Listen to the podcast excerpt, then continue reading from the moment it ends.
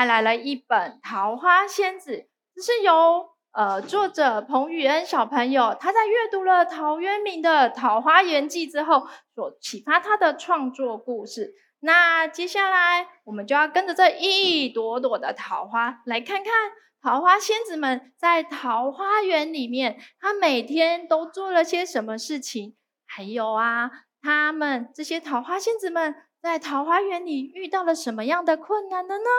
那我们就接下来来看看这本《桃花仙子》喽。桃花源里的桃花朵朵盛开。好像在告诉人们，春天来了。暖和的、暖和的春天是桃花仙子们嬉戏玩耍的季节。妈妈，谢谢你们。那然而，这群美丽的仙子正是守护桃花源的最大功臣哦。带领桃花仙子们。守护桃花源的是一位美丽又大方的仙子，她的名字叫布洛森。仙子们每天在桃花源里辛勤的栽种、灌溉，让这整片的山坡、花海美景欣欣向荣。有一天，小仙子米尔到花园外围去巡视，看到倒卧在树边路边的杉树爷爷。他赶紧呼叫同伴们，他们，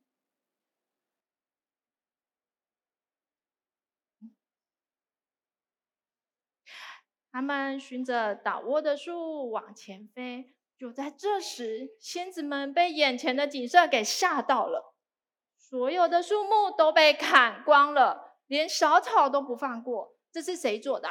妖魔、怪兽？仙子们七嘴八舌的。这时，另一处发生了巨响。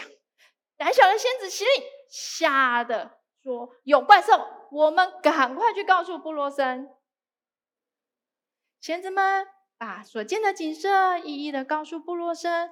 布洛森放下手边，放下手边的工作，跟着仙子们来到了事发地。对于眼前的大窟窿，仙子们都非常的讶异。还有啊，看到倒卧在树旁、倒卧在旁边的树同伴们，大家都难过的哭了起来。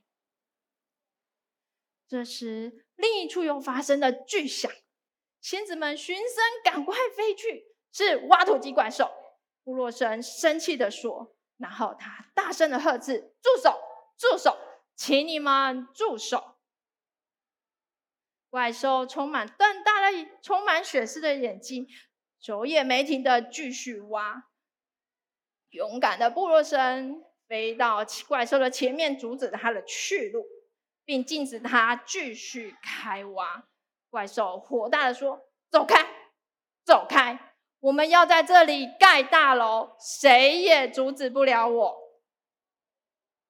眼看着蛮横的怪兽极尽的破坏。仙子们因为自己的渺小无力对抗而难过。布洛神告诉仙子们说：“那自然是大家共有共享的，它不属于任何一个人。我们虽然渺小，但是只要团结，一定可以对抗他们，阻止他们的破坏。”晚上。当月亮出来时，只见仙子们已悄悄的行动了。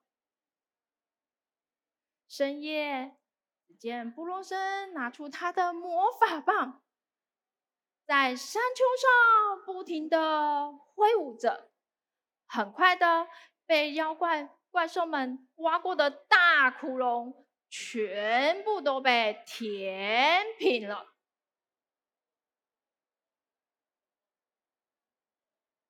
隔天，正赶着进行破坏的怪兽们，看到山坡种满桃花树的景象，给吓到了。诶，昨天挖的洞呢？他们惊讶并异口同声的说着：“气冲冲的跑去找仙子们理论。福若生告诉怪兽们说：“不要为了自己的利益而对在山坡地上滥垦滥伐，造成河川污染、水河川污染，呃，水库水质氧化，严重到会影响所有大地的生物。”怪兽不听劝阻，就地开挖。